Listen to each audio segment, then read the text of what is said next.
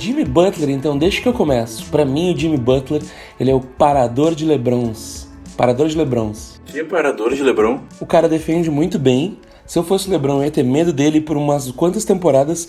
Ele era o melhor defensor do LeBron na NBA. E outra, ele é um defensor bom de todo mundo. Todo, todo grande cara que, que é esse mismatch nightmare. Eu confio no, no Jimmy Butler de pelo menos dar uma boa atrapalhada no cara. Cara, é um título legal, o parador de LeBron. Não, eu queria ser o parador de LeBron, tá ligado? Imagina, ainda mais um cara treteiro que nem ele. Com certeza. Para mim, cara, o Jimmy Butler, ele é aquele cara mais old school, assim, que com certeza se eu tivesse que chamar alguém para me defender numa briga, eu chamaria ele. Ô, mano, ele ia curtir muito uma briga, né? Não rola muita briga com o Jimmy Butler, mas se tivesse briga que nem tinha antigamente, certo que ele ia estar no meio. Não, mas essa é a moral. O cara que é bom de briga, ele não procura a briga, mas quando tem a briga, tu sabe que ele vai lá e vai cagar a pau. E dá pra confiar no cara, tá ligado? Tipo, tu sabe que vai fechar a briga e o cara vai estar tá lá do teu lado.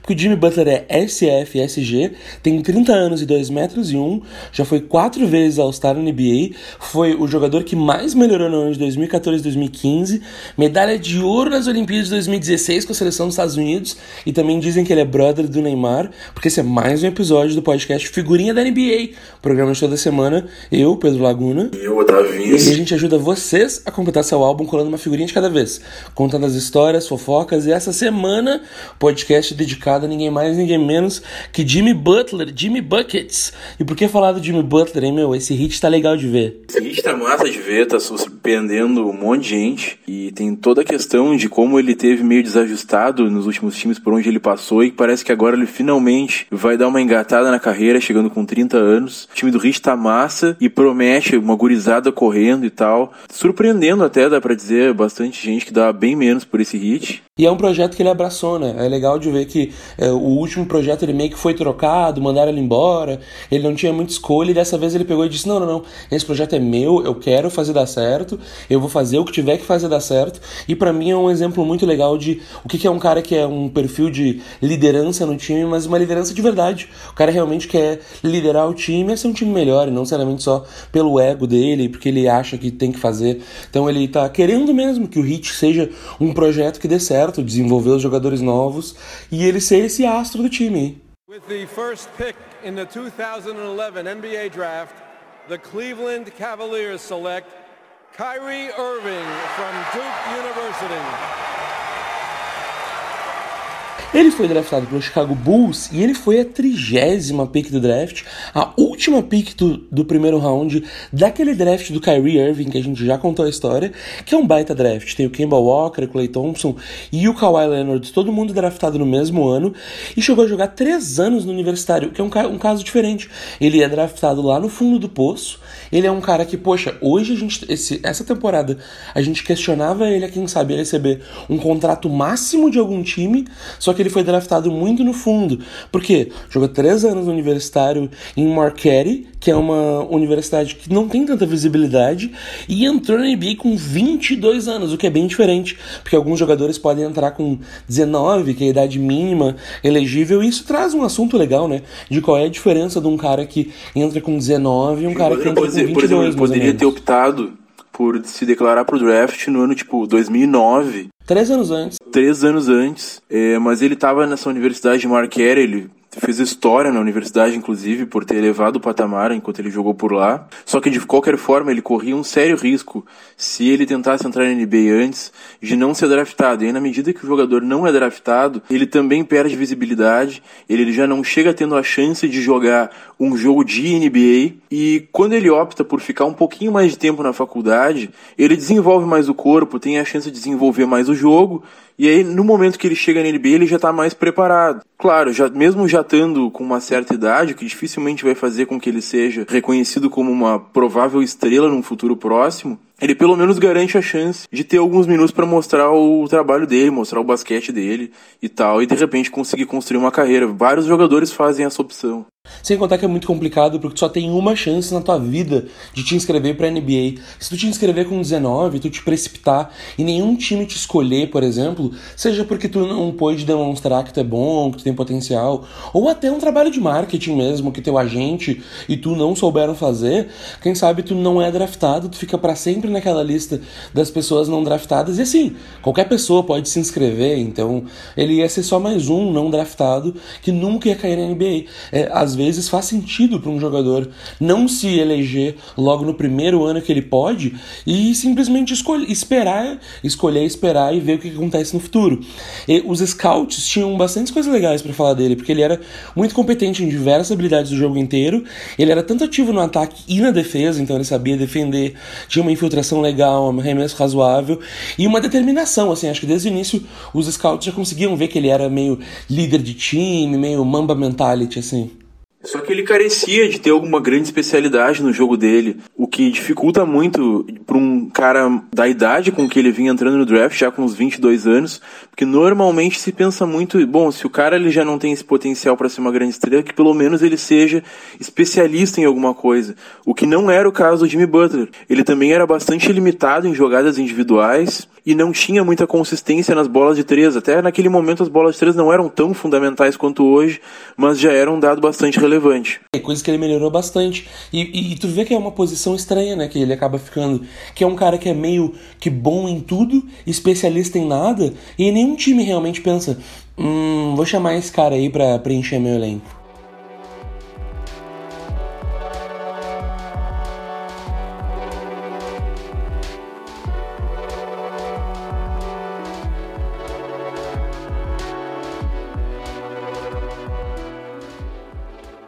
Caso do Magrão que vai mais longe do que a gente esperava, né? Porque na primeira temporada ele jogou uma média de 8 minutos em 42 jogos inteiros e ele já tinha 22 anos. É, o, o Jim Butler é o caso de um jogador overachiever, como eles chamam nos Estados Unidos. É, ele teve a chance, até foi bom para ele, de ter chegado num time que já estava muito bem estruturado. O Bulls daquele ano, ali, 2011, 2012, ele tinha chegado na final do leste, tendo o Derrick Rose como uma grande estrela que tinha sido MVP no ano anterior de ele entrar com 22 anos, ou seja, a com a mesma idade que o Jimmy Butler entrou na NBA.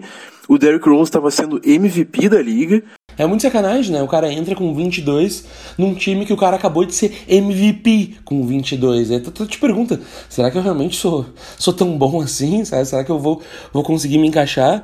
E o mais provável dele é que realmente ele seguisse o caminho da maioria dos jogadores que vão para a NBA, que é passar um tempo do contrato de Hulk jogando meio que no fundo do banco, de repente vão te trocando umas duas vezes, tu ganha umas chances, quem sabe assina um contrato, e aí, sei lá, tu vai, eventualmente tu acaba sendo substituído pelos novos jogadores que entram na liga. A NBA é muito cruel mesmo e o Jimmy Butler ele parecia que estava realmente indo por esse caminho.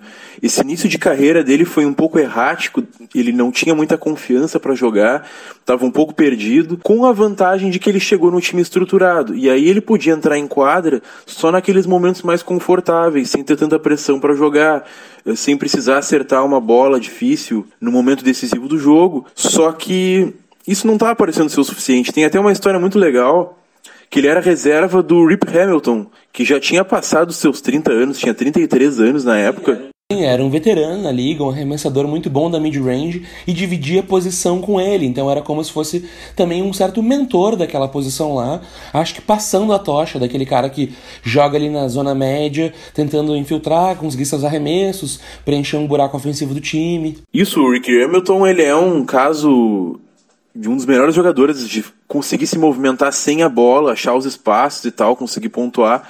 Uma excelente referência para o Jimmy Butler naquele início de carreira.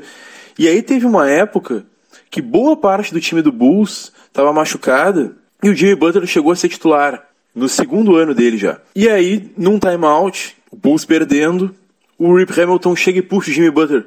Cara, que porra é essa que tu tá fazendo, meu? E o Jimmy Butler falou: Olha, minha mentalidade naquele momento da minha carreira era simplesmente de não cagar as coisas. Então eu falei: Ah, tô tentando não estragar tudo. E o Rip Hamilton chegou para ele e falou: Cara, é melhor que tu comece a estragar as coisas. Porque não tem ninguém mais que possa estragar no teu lugar. É, exatamente, exatamente. Então, naquele momento, o próprio Jimmy Butler considera que foi um, um ponto de virada na carreira dele, porque ele conseguiu se ver um pouco mais livre para ter confiança e arriscar as jogadas, conseguiu se ver numa posição em que ele pensou, bah, eu preciso correr o risco de errar, senão eu vou ser um cara totalmente irrelevante e nessa irrelevância, por uma timidez, por uma retração que eu tenho em quadra, eu vou acabar saindo da liga. E é a partir dali que ele começou a ser quem ele é hoje. A diferença que faz a confiança, mentalidade, o jeito que tu entra em quadra. Porque ele chegou nesse time muito bem estruturado, que já tinha o Derrick Rose, que era MVP e hoje está jogando no Pistons. Foi a trigésima pick, especialmente porque o Bulls já era um time bom. E o Bulls tinha perdido pro Heat do LeBron James naquela final do leste. E era o primeiro ano do Jimmy Butler, Derrick Rose rompeu o tendão de Aquiles e o Bulls estava tentando um time que tentou se reencontrar encontrar por muito tempo, mas nunca deu sinais reais de que realmente ia conseguir dominar o leste, sempre tendo que lidar com as lesões constantes, constantes do Derrick Rose e pior do que isso, né? Ou algum time do LeBron James, eles vão ter que passar por cima. Era um time que tinha uma baita defesa, defendia uh, com Joaquim Noah, Luol Deng, só que a partir do momento que o Derrick Rose teve esse rompimento no tendão de Aquiles, eles careceram de um pontuador. Então, existia essa grande dúvida, porque na real eles estavam indo mais ou menos tão longe quanto o Derrick Rose conseguia levar eles no ataque. Até que chegou num determinado momento que depois de algumas eliminações dos playoffs bem cedo pro Wizards e pro Sixers, o time parecia que estava indo pro brejo, e aí o Jimmy Butler mudou completamente com o jogador, virou titular absoluto do time, foi eleito na temporada 2014-2015 o jogador que mais evoluiu na NBA, e aí a partir dali o Bulls meio que se revitalizou numa parceria do Derrick Rose nos momentos que ele conseguia ficar em quadra com o Jimmy Butler, mas o resultado acabou não sendo melhor. Eles sempre acabaram parando com o LeBron James no caminho. Era uma dupla que parecia poder dar certo, e aí na semifinal do Leste, de novo, disputa contra o Cavs, a volta do LeBron pro time, perderam de 4 a 2 e na temporada seguinte o Bulls foi meio que um desastre, assim. O, o, o Jimmy Butler tentou liderar o time enquanto o Derrick Rose estava fora, e, mas quando o Derrick Rose voltou, o ataque parecia desorientado, mesmo defendendo bem com o Jimmy Butler em quadra, eles não foram nem pros playoffs no Leste, e aí o Derrick Rose foi trocado pro Knicks, ano seguinte o Bulls ainda tinha algum projeto tentando juntar uns veteranos, então chamaram o, o Dwayne Wade, o Rondo, e foi um time meio teletado e tal, então tinha até umas brigas de que o Jimmy Butler e o Wade meio que não, não, se, não se deram bem, caíram no primeiro round, e depois disso aí o Bulls meio que caiu na real, abandonou as esperanças entrou num limbo que meio que tá até hoje tentando se reconstruir. Esse time era bastante curioso porque o Bulls ele conservava uma mentalidade meio old school, aí perdendo o Derrick Rose eles precisavam tipo de arremessador de três. Aí eles trazem logo dois armadores que não arremessam de três, o Wade e o Rondo. Eles até chegaram nos playoffs e tal, mas é curioso porque teve essa briga dessa treta que o Rondo acusava o Wade e o Jim Butler de fazer uma panelinha. E aí ele e o resto do time acabaram não se dando muito bem. E aí a moral é que o Bulls hoje está tentando se reconstruir até o ano de hoje agora.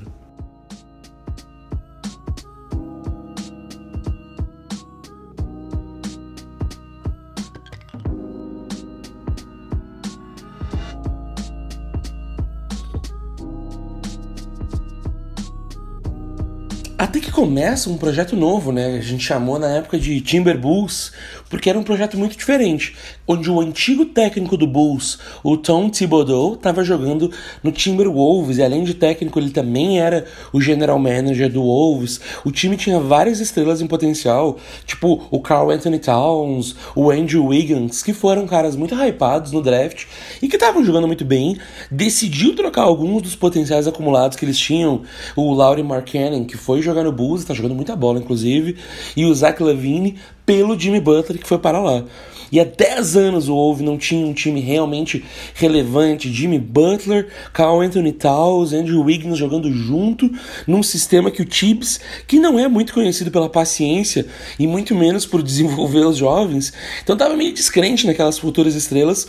E o Wolves foi lá e resolveu cortar caminho mesmo. Ao invés de desenvolver aquela dupla de Carl Anthony Towns e Andrew Wiggins, por mais que os caras hoje sejam meio que decepção, na época os caras realmente tinham muito potencial, resolveram chamar os guri do Tibbs no Bulls e chegaram lá.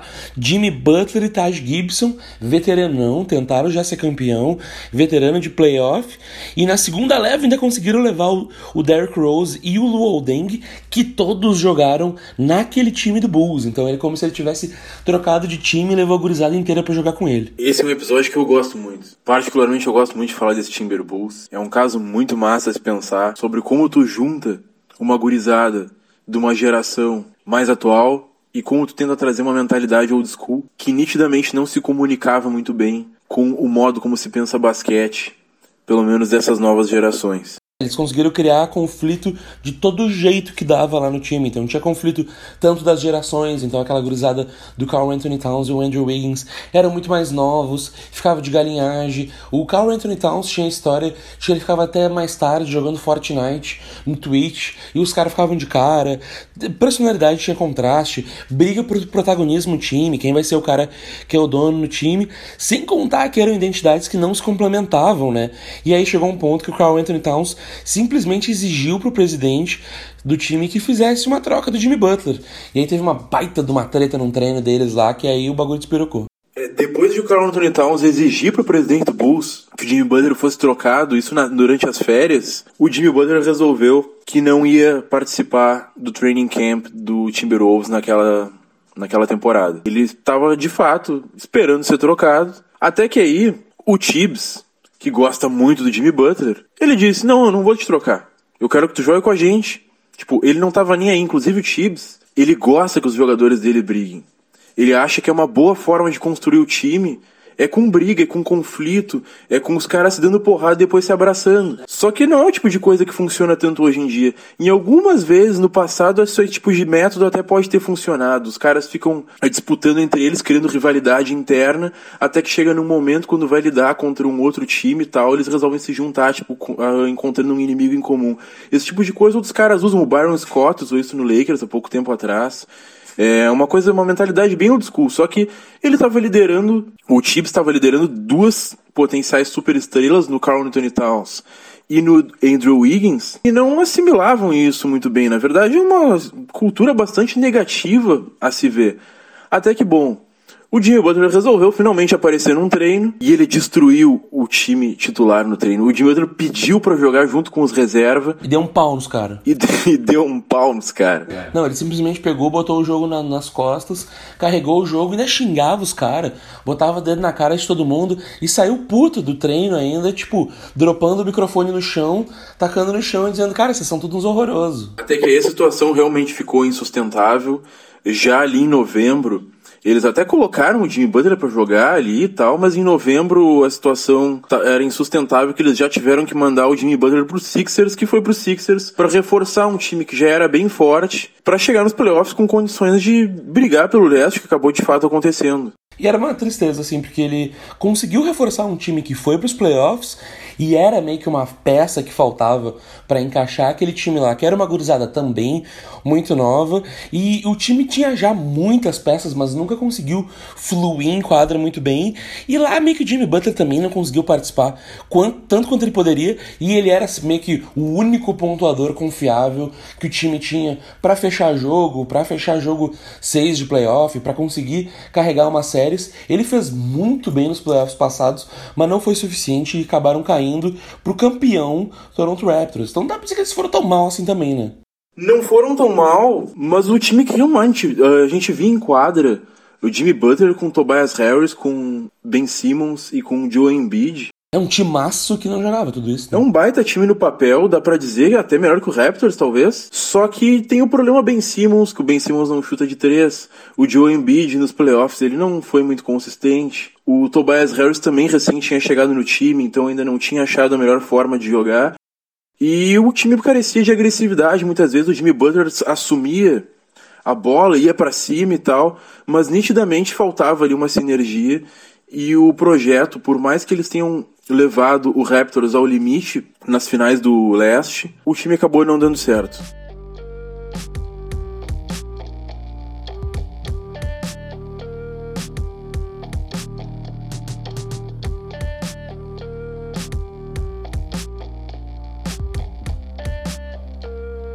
E aí a gente vem para a temporada atual, que foi uma pré-temporada acirradíssima. Todos os times tinham muito espaço salarial, muita gente querendo assinar muito contrato diferente, inclusive se tinha muitos rumores de onde iam parar essas grandes estrelas que tinham um contrato para assinar. Onde vai parar o Kawhi Leonard? Para onde vai o Jimmy Butler?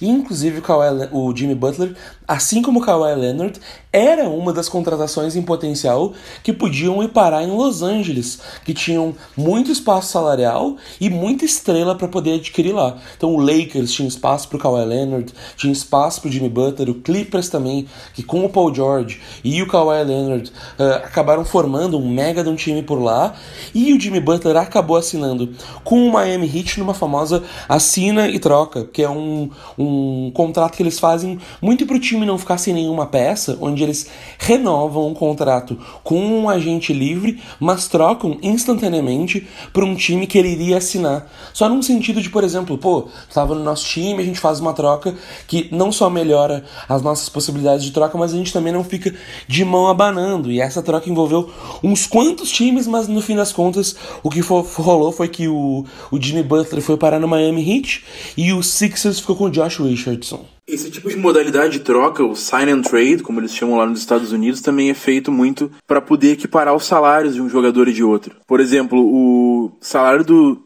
Jimmy Butler, ele seria consideravelmente maior do que o salário do Josh Richardson, por exemplo. E aí eles, aí eles incluem outros jogadores na troca, até por isso eh, muitas vezes se envolvem três, quatro times em uma troca para poder fazer essa equiparação salarial, cumprindo as regras da NBA, e aí com os salários mais ou menos semelhantes, com as peças a serem trocadas mais ou menos semelhantes, a NBA acaba permitindo a troca e as coisas acontecem.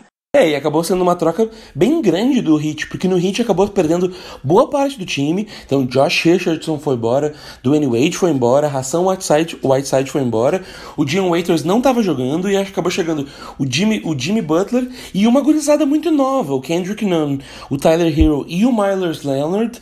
E em inglês aqui todo enrolado, mas a moral é que era uma gurizada que veio para jogar e tá jogando bola hoje de verdade. É uma gurizada que do nada começou começou a mudar como o time funciona. E o, e o, e o Hit tá jogando com o Jimmy Butler e esse Zuri um basquetão, um basquete inteiro.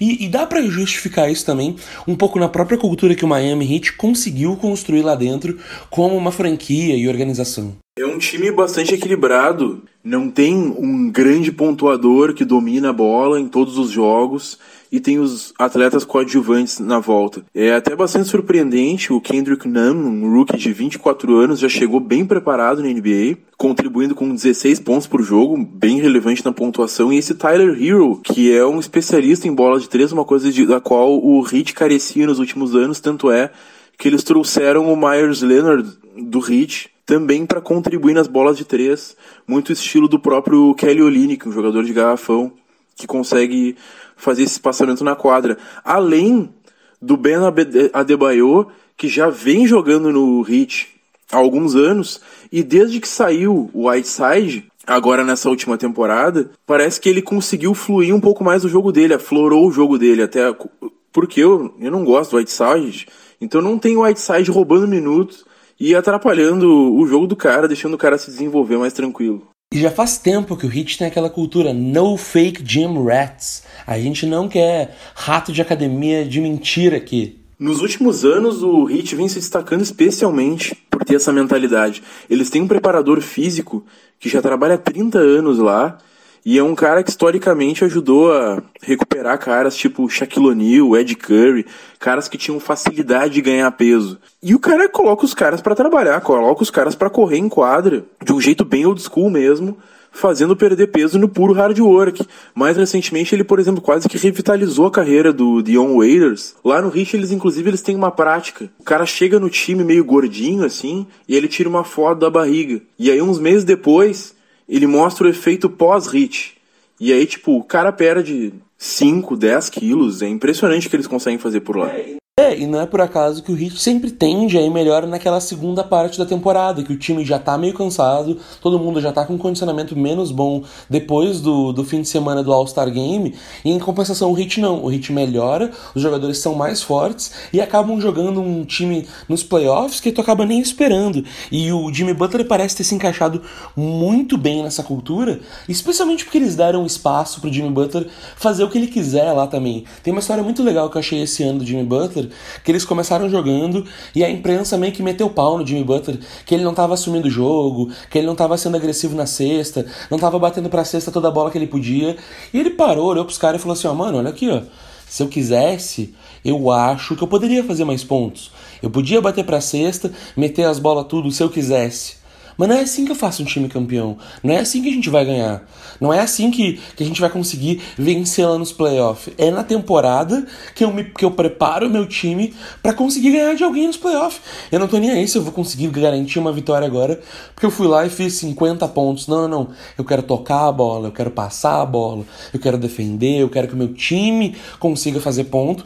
E olha, tá dando bem certo pro Hit. E é muito legal, teve gente até por lá que acusou o Jimmy Butler de que ele estava indo pro Hit puramente por dinheiro já nos 30 anos. E aí a carreira dele já não importava mais tanto sobre ganhar títulos e ele já estava se acomodando, já estou me encaminhando pro final de carreira, vou fazer minha grana aqui e não vou me incomodar não, ele está fazendo exatamente o contrário, pegando um projeto mais ou menos arriscado, porque é uma gurizada, a média ali dessa gurizada é de 23, 24, 25 anos, tem mais ou menos que ali o Jimmy Butler e o Goran Dragic, como os veteranos que de fato jogam minutos relevantes e estão conduzindo muito bem esse pessoal a ter essa mentalidade vencedora, não só de pensar num basquete puro que vai ganhar diversos jogos, tipo, até como pegando o exemplo do Celtics recente, quando eles tinham o Kyrie Irving. O time conseguia diversas vitórias, eles surpreendiam pelo esquema tático no meio da temporada, o baita destaque pro Brad Stevens, que assim como o Eric Spoelstra, técnico do Hit, faz um excelente trabalho. Só que parece que o Hit ele já tá um pouquinho mais avançado no sentido de a gente não precisa mostrar, a gente não precisa provar que a gente é um time bom. A gente já tem que provar direto que a gente pode sim é ganhar. Isso é muito legal. Eu acho que dá para prever muito do que vai acontecer com esse hit, porque fica uma dá pra gente pensar as possibilidades do futuro do hit, mas dizer o que vai acontecer é muito complicado por causa que é um time que tá se desenvolvendo bem e as histórias de times como o do hit normalmente tem três finais ou no fim das contas eles vão para os playoffs e jogam bola demais, a gurizada detona, muito parecido com o que aconteceu com aquele Celtics que tinha uma baita gurizada nova e o Kyrie Irving machucado e deram sufoco pro LeBron uh, ganhar aquele aquele aquele leste naquele ano. É engraçado, né, que a gente fala do meter sufoco no LeBron ganhar, mas o LeBron ganha igual, né? Mas de qualquer forma é um, é um mérito de verdade meter sufoco no LeBron. Isso que ao mesmo tempo eles podem cair naquela coisa de ser um, um um excelente time com diversas peças que contribuem, só que chega em momentos decisivos eles têm problemas de fechar o jogo. Diversas vezes uh, num jogo de playoff na NBA, quando chega nos últimos minutos, é muito arriscado numa defesa apertada tentar construir as jogadas que se faz no meio do jogo. Então, se apela muito para bolas de segurança ou para jogada individual, na qual o cara consegue garantir com a bola na mão de que alguma coisa vai sair dali. É, e o Jimmy Butler é muito bom nisso, mas o problema é que é só ele, né? Eu não sei o, quão, o quanto essa gurizada também ia conseguir garantir uma bola de segurança e, e dá para pensar um final ainda mais triste do que isso, que é eles irem para playoff, conseguirem até esse calibre de estrelas que tem no Jimmy Butler, mas chegar nos playoffs e a profundidade do banco, que a gente chama, que é de quando começa um jogo, poder saber que o teu reserva vai contribuir e que o teu time reserva vai jogar bola, eles não têm tanta profundidade assim, aí o time acaba morrendo na praia. É, mas eu acho que justamente por isso o Heat é um time a se ficar de olho, porque eu acho que o Heat vai se movimentar nos próximos meses, até fevereiro, eu acho que ele vai conseguir emplacar uma troca para reforçar esse time nos playoffs, porque eu acredito que nem eles mesmos tinham ideia do sucesso que eles poderiam estar tá fazendo nessa altura do campeonato. Eu acho que se eles soubessem assim o quão bom o time ia ser, eles tinham até pensado nessa troca adiantada ela direto na pré-temporada.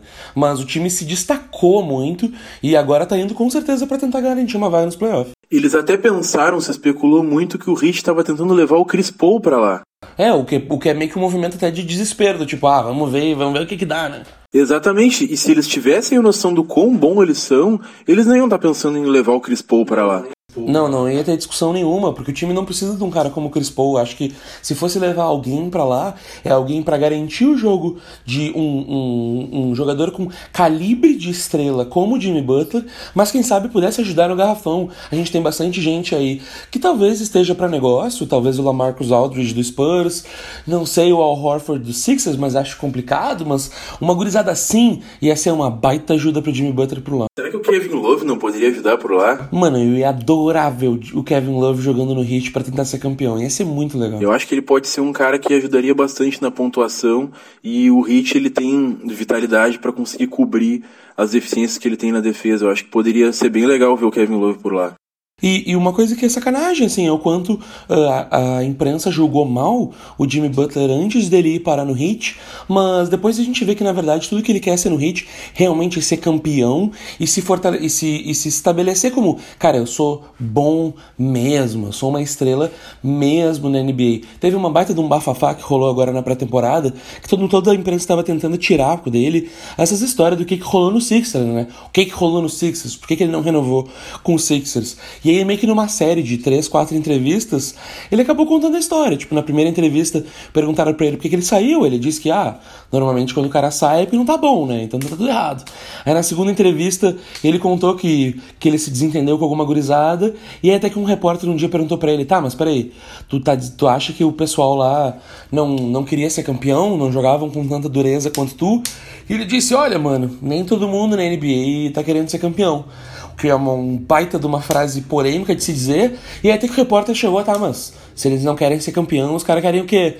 E ele, ah, mano, dinheiro, casa, carro. E eu acho que foi muito legal a saída do Jimmy Butler pro Miami Heat, porque pensa só, da mesma forma como foi mais ou menos o Kawhi Leonard, que já era uma grande estrela, só que quando ele conseguiu ser campeão com o Raptors, meio que virou unanimidade, o Jimmy Butler, ele pode sair desse status dele de All-Star para virar uma super estrela da NBA a partir do momento que daqui a pouco um hit briga forte para chegar numa final de NBA ou até chegando eventualmente numa final de NBA, nunca se sabe o que, pode acontecer. E aí ele direcionar a carreira dele. Ele tem 30 anos, não é como se ele fosse ter facilmente grandes oportunidades em um outro time para estar tá brigando em alto nível. É, mais novo ele não vai ficar. mais novo, por mais bem preparado que ele seja, por mais que ele se dedique, ele não vai ficar. Ele pode ajudar lá, uh, em grandes partidas, por exemplo, a defender caras como o Antetokounmpo, Jason Tatum, Campbell Walker, enfim. O próprio Rich ele tem uma versatilidade defensiva que permite uma variação no esquema tático do Eric Spoelstra, que é especialista nisso, diga-se de passagem. Não, eu confio muito no Heat,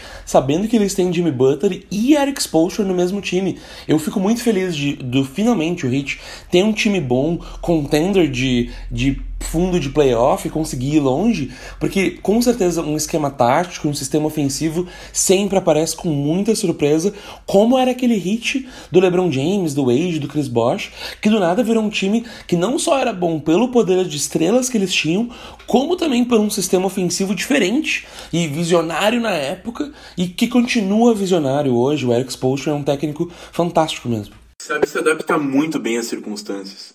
E fazendo essa pergunta assim, Tá aí, então para onde vai o Jimmy Butler? O que, que vai acontecer com a carreira dele? Como é que vai ser o futuro? Eu acho que é um futuro muito legal. Esse time do Heat é bastante novo. Eles ainda têm alguns dois anos pelo menos com, os, com bons contratos com os jogadores que eles têm. Então, se eles não brigarem nesse ano, eles vão seguir brigando no ano que vem. No ano seguinte, eles também ainda vão brigar. Então, esse time ele tem esse fôlego, tem essa prosperidade num, num médio prazo. E eu vejo com bons olhos. Eu acho que o Jimmy Butler uh, foi tido como desajustado agora nessas últimas passagens dele pelos Sixers e pelo Wolves, mas agora que ele finalmente se encontrou, a gente está vendo inclusive uh, parte do melhor basquete que ele pode jogar. Então eu acho que o futuro do Jimmy Butler, o melhor do Jimmy Butler ainda está por vir. E, o que é muito louco, ele tá se encaminhando até esse ano a melhor temporada da carreira dele, mesmo tendo jogado lá no Timberwolves e tendo jogado muito bem por lá, ele tá hoje sendo a super estrela que todo o potencial dele, que desde o início da carreira dele, todo mundo queria que ele fosse e que ele tá um dia se tornando a ser. É muito massa, eu torço muito pro Heat e é um time para ficar de olho agora e para acompanhar nos próximos anos. Se não esse ano, com certeza nos próximos anos esse, esse time do Heat vai vai incomodar muita gente lá pelo leste.